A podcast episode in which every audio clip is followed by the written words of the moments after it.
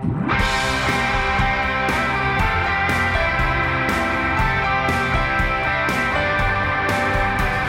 to the Sale Street Podcast. We hope you enjoyed this week's message. And for more information about our church, visit salestreet.org.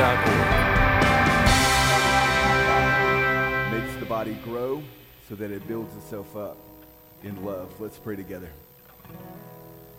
Well, Father, it's been our prayer the last couple weeks that this passage in Ephesians 4 would be descriptive of us.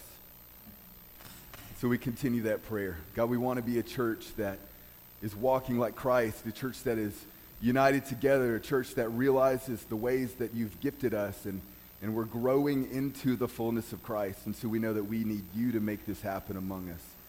And so we're relying in faith that you will do this work, and we look forward to how you're going to do this work. God, we love you. And so often we have too low of a view of you and too low of a view of what you've called us to as a church. And so I pray that you would just kind of raise our expectations, lift our eyes so that we can really see how great and wonderful you are and all that you've called us to. God, we look forward to. We can't wait to see what you're going to do. So I pray that you give us that faith. We pray this in Jesus' name. Amen. Amen. You guys can have a seat.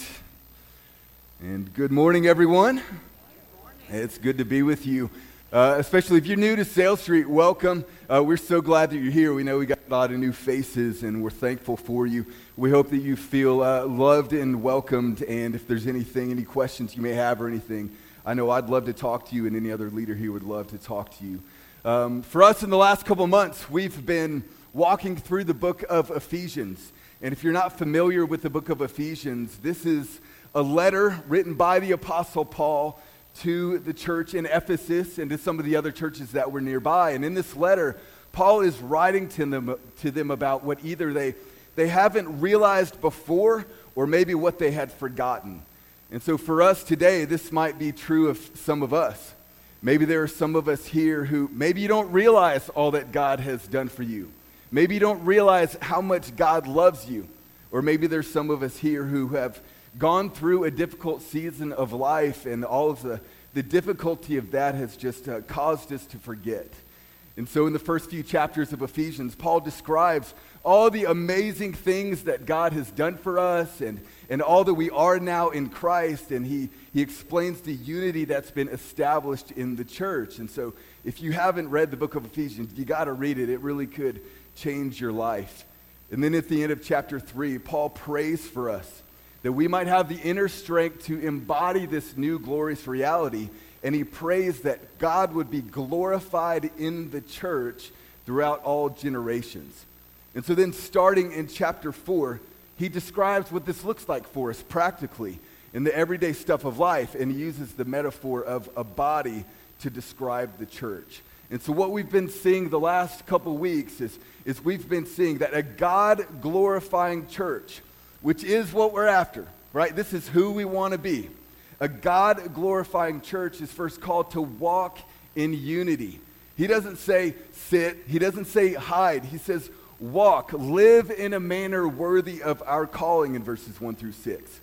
Because if we really believe the gospel, then we can't stay the same as we were before.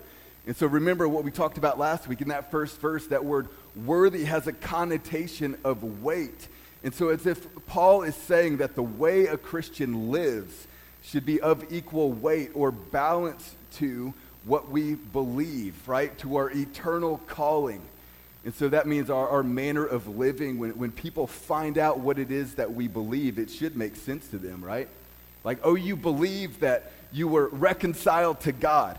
Oh, you believe that God united us together in the church. Oh, you believe that God has graciously given you eternal life. Well, then, oh, that makes sense why you're walking more and more like Jesus Christ.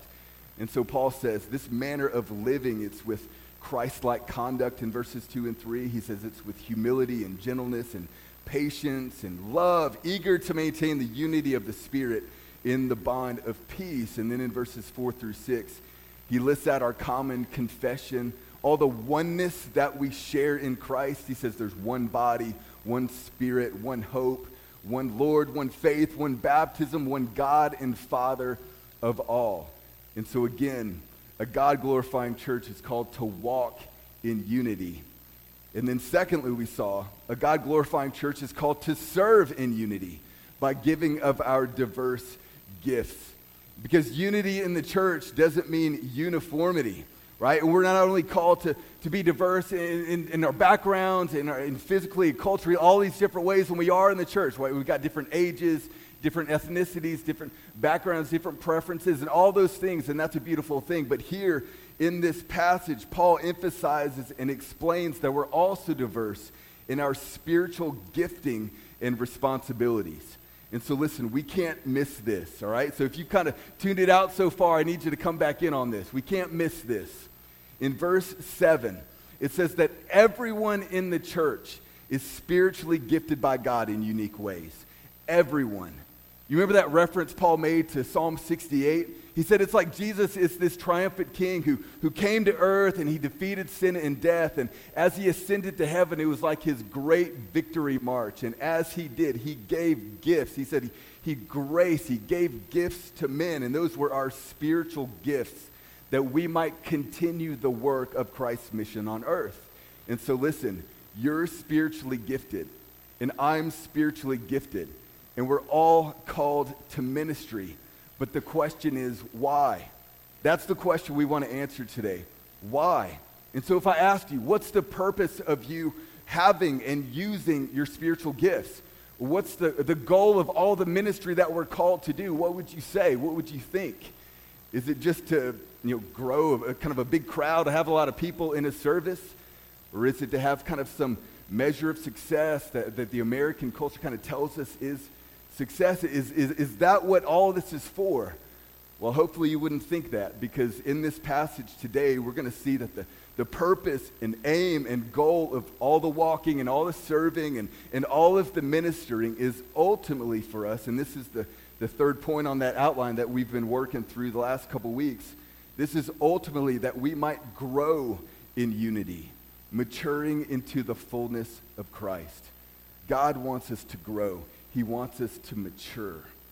And so the other day I was uh, talking with a friend of mine. They recently just had uh, their first baby, newborn baby, cute little baby boy, you know, despite the father, and hopefully he sees this online because uh, I like to mess with him on that. Uh, and so they had their first little baby boy, cute little baby boy. And, and I was talking to him about how special of a time it is. I'm just reminiscing, right, thinking back onto when we had our first child. And, and I was telling him it's, it's just such a special time. It's such a meaningful time when you have your first child because everything that they do is, is so exciting, right? Every little moment of growth and maturity, it's a cause for celebration. And I know that there's difficult parts of it too, right? But God does this thing in our brains where He has us forget about all those things so we can have another child. Y'all know what I'm talking about? Right? But every, every little moment is just so exciting and it's, it's such a cause for celebration. And so think about that, that first yawn that you saw, that first yawn. It's like all they're doing is yawning, but, but it's so exciting when you, when you see them yawn and when they make those little noises and, and when they sleep through the night for the first time. That's definitely cause for celebration. And, and when they say their first word and they take their first step and all those little things, what do we do? And we lose our minds as parents, right? And we're videoing every little moment and we're posting it online like everybody cares as much as we do, even though we know they don't, but we don't care that they don't, right? Because we're so excited and we're so proud of, of all those little steps of growth, right? And with each step of maturation, we don't look at our kids and, and we don't say, like, that's it? like, that's, that's all you can do, right? Uh, I had to help you with that, right? You know, like, that's it. We don't do that, right? No, we celebrate every little step forward. And so for me, even as my girls have gotten older, the feeling hasn't changed, right? I still, still delight, still continue to, to love seeing them grow and develop and mature into adulthood, which is ultimately a parent's job, isn't it? So our job as parents is to slowly and gradually help our kids grow up and not to stay childish, right? Because when they're two years old, it might still be cute for them to, to sit in a high chair for you to feed them, but it's not cute when they're 20 years old, is it? Right? We want them to grow and we want them to mature into adulthood. And so think about it. If as parents, we delight in our kids' growth, can you imagine how much more our Heavenly Father delights in our growth? And so you might think something, it's like getting baptized. You might think of something like that as, like that wasn't that big of a deal. That was just a little small step. I just got in some water, somebody dunked me. But can you imagine how much joy it brought God, how much delight he felt when he saw you, how proud he was of you in that moment when you did that? Or you might not think of, you know, like setting aside time each day for Bible study and prayer. You might not think much of that. But can you imagine how much God celebrates that? As well as every act of generosity. And every time we step up in leadership and every time we come alongside a younger brother and sister in Christ and help them grow, and every time we reject that tendency to you know, think everybody else around us should be doing ministry, but it doesn't really matter if I do. I think every moment of growth and every moment of development and maturity is delighted in by God. And so this is God's church, right? We're his children. And he wants us to grow in maturity in Christ. And so our passage today is going to help us with this. We're going to see two aspects of Christian maturity, two aspects. The first is our process for maturity. Our process. The question here is how has God designed the church to grow? And then, secondly, our aim of maturity. The questions here are what are we growing into? What are the goals? And what are we ultimately aiming for? So, again, the process and the aim. Let's start with our process for maturity. Let's pick up in verse 11. We'll hit 11 and 12. He says, And he gave the apostles, the prophets, the evangelists, the shepherds, and teachers. We talked about these roles last week, so you can go back and check if you need more of an explanation on these roles. But these were the leaders given to the church. And for what? Verse 12, to equip the saints for the work of ministry. And so there's two responsibilities with one great purpose for building up the body of Christ. And so this is our process for maturity. We've got leaders equipping and everyone ministering. And so let's think about this. Leaders equipping, everyone ministering. What does it mean for the leaders to equip the saints for the work of ministry? All right, so this word equip, it means to make fit or to make ready or to get prepared. Or it can be translated also to mean to bring to an end or to finish or to make something complete. And so, in other words, this idea of equipping is that we be developed and improved so that we can individually and collectively accomplish the purpose for our lives. And so, one obvious illustration of this is of a sports team, right? You've got every player is coached and trained, and in some ways it's all the same, right? Some ways they're, they're all running the same drills, they're all working out, they're all learning the same plays, but in other ways it might be individual, depending on each player's uh, uh position or role on the team. And then the more effective each player is at their specific role, the better the team is going to be when they're all working together. Or another illustration could be working on a home project which for me, I've done plenty of, thanks to years of limited income and YouTube videos, right? And so I've done lots of home projects. Some worked out well, some didn't.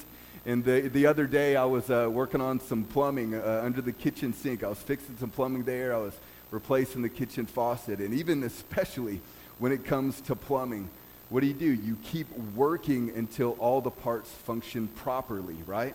And so that's the idea of equipping. And so for us in the church, this is primarily done through sound teaching. That's how it's primarily done, right? And, and it's through the preaching, it's through what happens in Sunday school classes, it's through one on one discipleship, but it's also through things like what we sing and what, how we resource the church and, and really everything that we do. It's primarily through sound teaching. And so, listen, I know that expository preaching, I know that it's not the most entertaining form of preaching, uh, I, but we got to remember that this time it, it isn't to be an attractional thing, right? This is for equipping, and it's for encouraging, and it's for pointing us to the Lord. And so that's why whenever we open God's Word, whenever we gather together, it's not about how to's, it's not about tricks and tips about how to live a better life or all those things. We're, we want us equipped in God's word because ultimately we realize that our giftedness comes from him, that our spirit, uh, his spirit is the one who empowers us and that we're informed, trained, and corrected by his word. And so we're to be trained up, we're to be equipped by the word through sound teaching.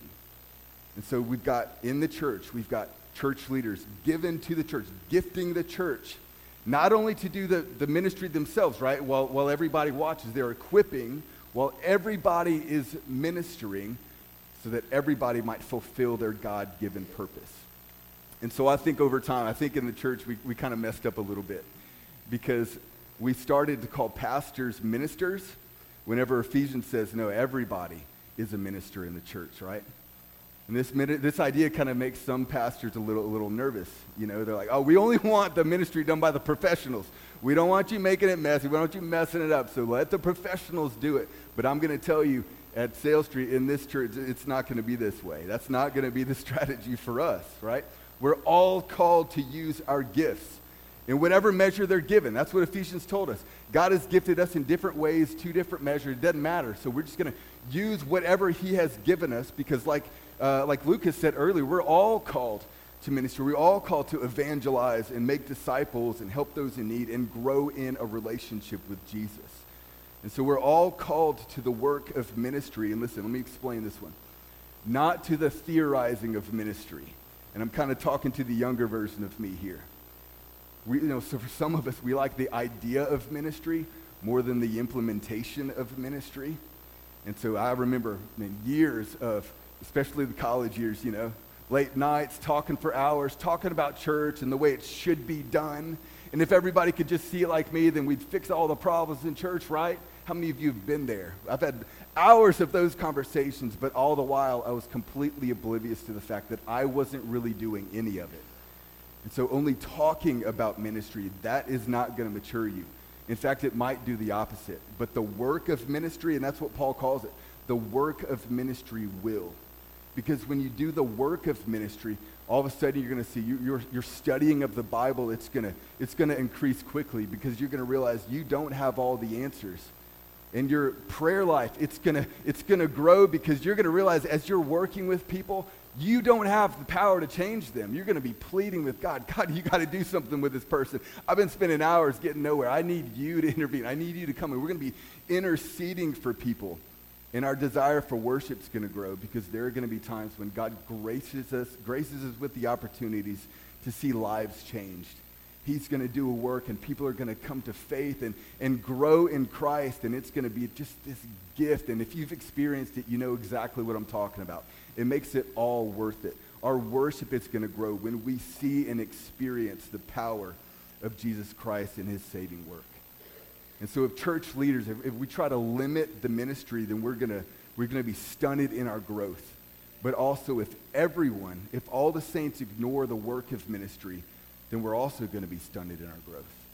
Let's look at 1 Peter chapter 4. It'll be on the screens for us. 1 Peter chapter 4, verses 10 through 11. Peter says here, as each has received a gift. And so that's all of us. As each has received a gift, use it not for your own selfish gain, not to grow your own personal kingdom. Use it to serve one another as good stewards of God's very grace.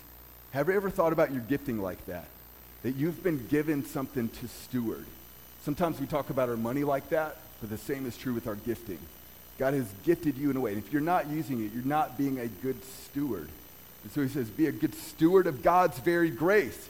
And he explains, whoever speaks as one who speaks oracles of God, whoever serves as one who serves by the strength that God supplies, in order that in everything, and this is what it all leads to, in everything, God may be glorified through Jesus Christ. To him belong glory and dominion forever and ever. Amen. And so we're all called, we're all gifted, we're all equipped for the work of ministry. And so for us as a church, we're going to be leading in on this more and more. And as we do, I believe that we can expect great things from God. I believe that we can expect people coming to faith and, and being baptized. And we can expect people to be called to, to mission work and then and to go to the ends of the earth. We can expect small groups to, to be doing life together, right? More than just an hour on Sunday mornings, like every day of the week, life together, knowing each other and praying for each other and, and on mission together. We can expect these things.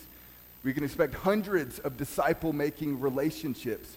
And we can expect the community around us to, to, to, to be developed and to look more like the kingdom of heaven because of all the ministry that's going to be done. I mean, do we want to see this? Like, do we want to see this in and, and through the church? Do we want to see this, church? Do we want to see this church? Amen? Yes. Well, look, let me ask you are you using what God has given you for ministry? And is ministry the main purpose for your life? And maybe for some of you, when you hear that, you're like, the main purpose of my life? I've got to, yes, according to God's word, the main purpose for your life. And if not, what might God be calling you to do? You need to know that you are gifted in a way that the rest of us aren't. There are certain ways that you can minister that the rest of us can't. There are certain people that only you can reach. And so for the body to grow, we need everyone. But also, you need to know as well that for you to be fulfilled in life, then you need to, to do the work of ministry. You need to grow into the fullness of Christ. And for us, this isn't just like the topic for the week, you know? And I know we're kind of used to this. We're kind of used to coming together at this time, and, and whoever's preaching, whatever passage it is, they kind of talk about it like it's the most important thing that, that they've ever seen. And, and sometimes it's hard to know, like, well, how do we do all of these things? But I'm telling you, when it comes to this, this isn't like a secondary matter in the church. This is a primary matter. This is central and crucial to our lives. And so this is the process for how we grow and mature. It's the process for, for how we see God work in our lives. It's our process for knowing him. And so, again, this is the process for maturity leaders equipping, everyone ministering. And now, the second aspect of Christian maturity our aim of maturity. What are we growing into? What direction are we headed in? And when does this equipping and ministering stop? Look at verse 13. He says, Until we all attain to the unity of the faith and of the knowledge of the Son of God. And so now this isn't going to be reached until the second coming of Christ, but if we don't have some kind of direction to go in, then, then we're not going to know what to strive for. We're not going to know where to go. And so this is the aim for our maturity. This is what all the walking and equipping and ministering is moving us toward. The first thing he says it's moving us toward is unity of the faith. Unity of the faith. In verse 5, we saw that, this, that we're called to one faith, right? And so that means that we're to all have a biblical understanding of Jesus and not one that we made up, right? We talked about this last week. And so even when we, we talk through church membership with people, we focus on this unity of the faith because Christianity isn't this all paths lead to heaven kind of faith. Jesus is the only way, and so it's important for, that, for us that we might know him well. And so this means that a mature Christian grows in theological depth, okay? grows in theological depth.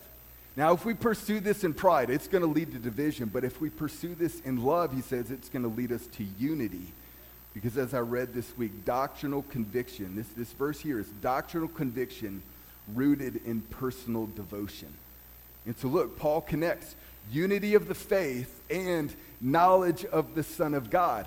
And so, if you think back to when Paul prayed in, in chapter 1 and chapter 3, he prayed that we might grow in a knowledge of Jesus. And so we talked about how that means that's more than just head knowledge. It's more than just facts to memorize. This is a personal and experiential knowledge and relationship with Jesus. And so that's as Jesus defined it. That is everlasting life. At the end of our lives, Jesus isn't going to be giving us a theology test, you know, and if we get enough right, then we're in, we're good. You know, at the end of our life, it's either we know him and he knows us or we don't at the end of our lives, that's going to be the only thing that matters. And so as we minister to one another, we're not trying to, to bring people into our great teaching or our great ministry. What we're trying to do is push people to pursue and know the biblical Christ, right? To love Jesus and to obey Jesus and to worship Jesus. And so consider for you, what is it that you want at the end of your life? When you're looking back, what is it that you want? How are you measuring success? Is it how many people are following you on social media? Is it how much money is in your bank account? What is it? Where is it that you would that you knew Jesus well and you got to participate in, in the church of the maturing of people toward Christ? I mean, that's ultimately what we should want. And then verse 13 continues by saying that our spiritual growth leads to mature manhood. Mature manhood. This doesn't have anything to do with masculinity. It's just talking about the maturity of, a body. And so this tells us that this is going to be a gradual process. We don't have to have it all together quite yet. God is working in us. It's a gradual process, and it's leading to this is good news for us. It is leading to a guaranteed promise that it'll be to the measure of the stature of the fullness of Christ. Or, in other words, we're going to be as mature as Jesus. And so, when you think about a spiritually mature person, who comes to mind for you? I guess for you, it's probably not somebody who is insecure about their faith. It's probably not somebody who's half hearted in their devotion or untrustworthy or selfish. It's probably more like the person Paul describes in verses 14 through 16. This is somebody with doctrinal stability and an increase of love in their life. Look at verse 14. He ex- illustrates this with a, a non example. He says, So that we may no longer be children, tossed to and fro by the waves and carried about by every wind of doctrine by human cunning, by craftiness in deceitful schemes. And so Paul is telling us, all right, don't be like the kid in the ocean. I think I've mentioned it before that, that for me, uh, you know, a family vacation to the beach is not a vacation for me, right? Because I'm sitting there and, and I'm stressed and I'm watching the girls as they get into the water and I'm like, oh, I just don't want them to, you know, to be taken under because, you know, especially when they're smaller, right? They go into those waves and they're just kind of tossed around and, and thrown around and, and I remember one time for us going to the beach, and, and the girls were, uh, they were trying to, you know, kind of swim and, and ride, you know, boogie boards, you know, just kind of like, you know, float on the waves. And I was just kind of watching them getting tossed around and thrown around because they were so little. And, and uh, I feel like I looked down for like a second, and all of a sudden I look up, and, and they're like 50 yards out. And so I'm like, oh man, I got to go and get them. And, and they're, just, they're just getting tossed around, right? But they're having a good time. They're getting tossed around. And so I had to go get them, and, and I was able to walk out. And because, you know, because I'm a grown person, I was able to, to walk and, and stay, stay stable and steady as I went and got him. And that's the picture that Paul gives us here that a spiritually immature person is one who is easily persuaded by false doctrine and, and cultural beliefs, but a spiritually mature person is steady and consistent in their faith. And when false teaching comes, it doesn't throw them around because they've got a solid foundation. So think about what Jesus said in Matthew chapter 7, verse 24 to 27. This not only applies to us as individuals, but also to the church. He said, Everyone then who hears these words of mine and does them will be like a wise man who built his house on the rock. The rain fell, floods came, winds blew and beat against the house, but it didn't fall because it had been founded on the rock. It had been founded on Jesus Christ and his word. But then he says, Everyone who hears these words of mine and doesn't do them will be like a foolish man who built his house on the sand. The rain fell, the floods came, the winds blew and beat against the house, and it fell, and great was the fall of it. So as we minister, we got to teach people that there is a difference between truth and error. We got to help them discern that difference, right? And in our culture, we are just kind of inundated with with a lot of beliefs and a lot of pressure to believe certain things. You know, we're kind of encouraged to think, especially when it comes to Christian faith. You know, like the whole kind of philosophy and morality of Christ, like that part's good, but just don't believe that this stuff is actually true, right? And we're so influenced by materialism and superficiality, and it has made its way into the church, but we know that that's not what leads us to joy and peace. And even in the church, we're encouraged sometimes to emphasize the benefits of discipleship and just ignore the costs. And sometimes we're even influenced to think that our standing with God is based on merit and not grace. And you can see this whenever you mess up. Think about where you run when you mess up. Are you running to God or are you running, running from God? That'll let you know if your relationship with Jesus is, is based on merit or grace. But in the midst of all the, the wind and the waves of, of all this false teaching, we can have doctrinal stability. And so think about Matthew 14.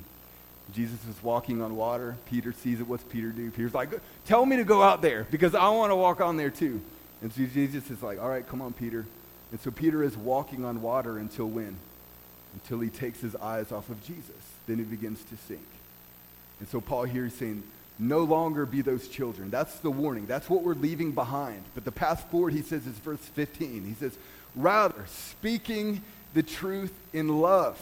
And so this is a reflection of maturity, but it's also a way that we build maturity in the church.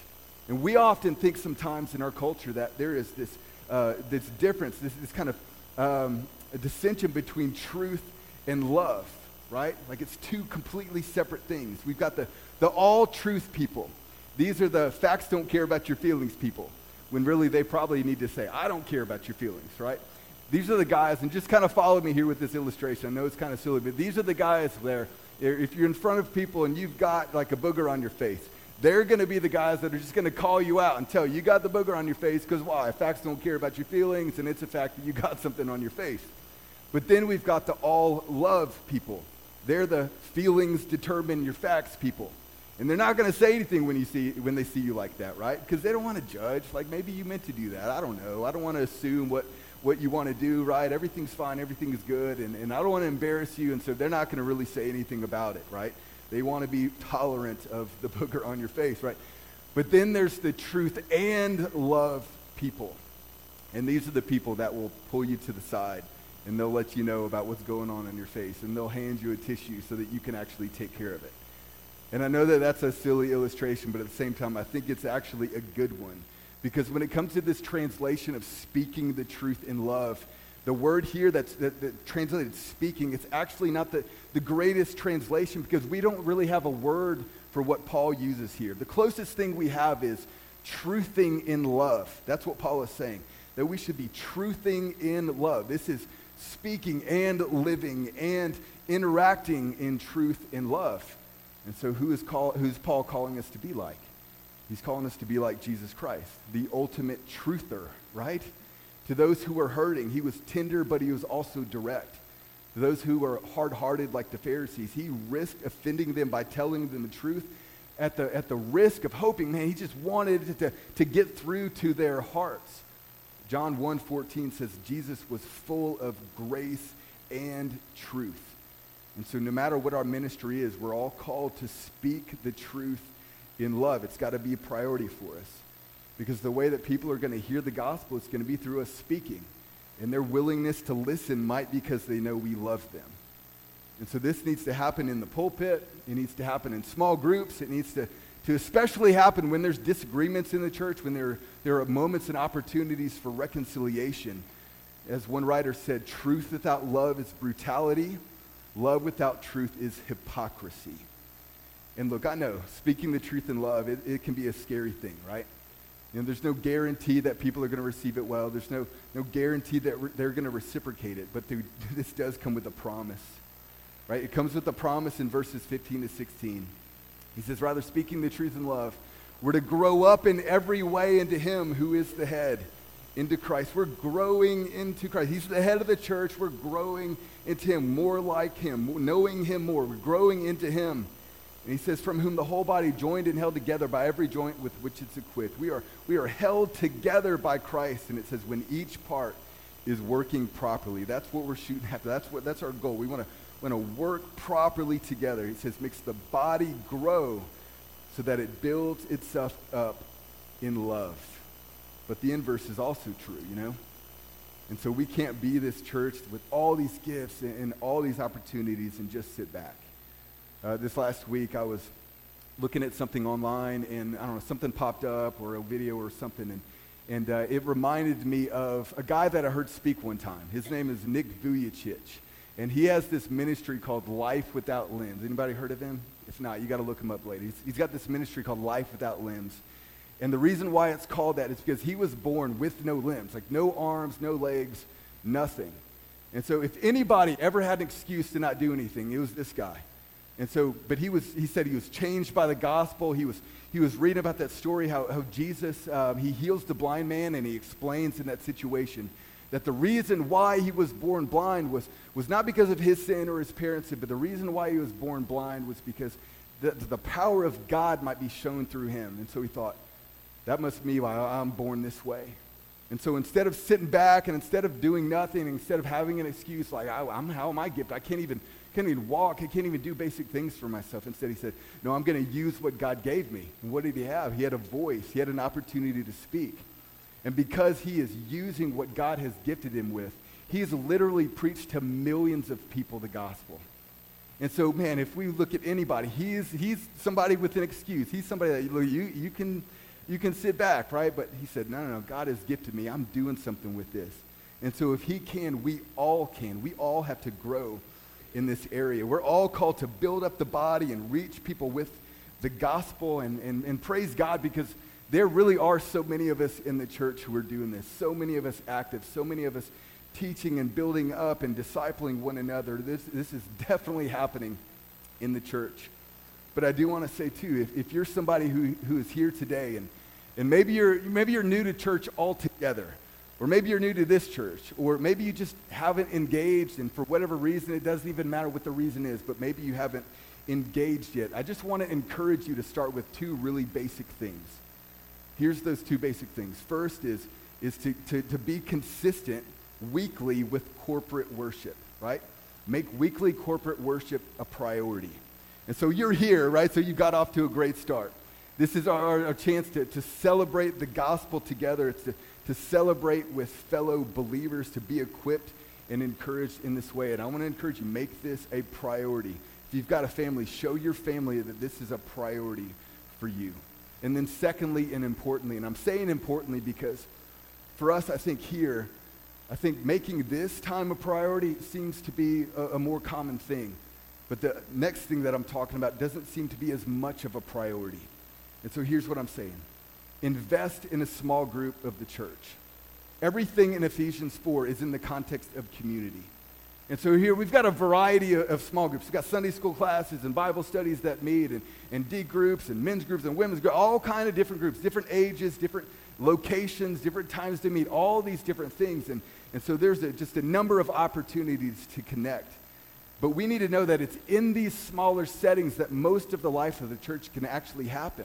In this type of a setting, we're kind of limited on what we can do. We can be equipped in this way, we can worship together, but getting to know one another, that's just not going to happen in a setting like this. But in that smaller group setting, we can, we can be known, we can know other people, we can get equipped, we can contribute, we can be discipled and make disciples and care for one another and hold each other accountable and, and use our gifts and, most importantly, serve with one another.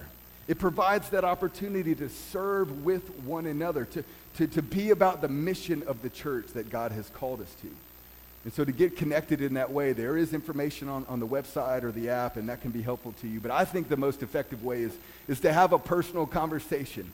And so I know that I would love to talk with you after the service. If you're not connected in a small group in that way, I'd love to talk to you. I'd love to maybe help you uh, connect with some of the leaders of those groups. And I know that the other elders would love to have that conversation, and any of the other leaders here would love to have that conversation with you on how you can get connected. And so now, as we, as we kind of wrap up, I just want to clarify two things about what we've been talking about the last few weeks.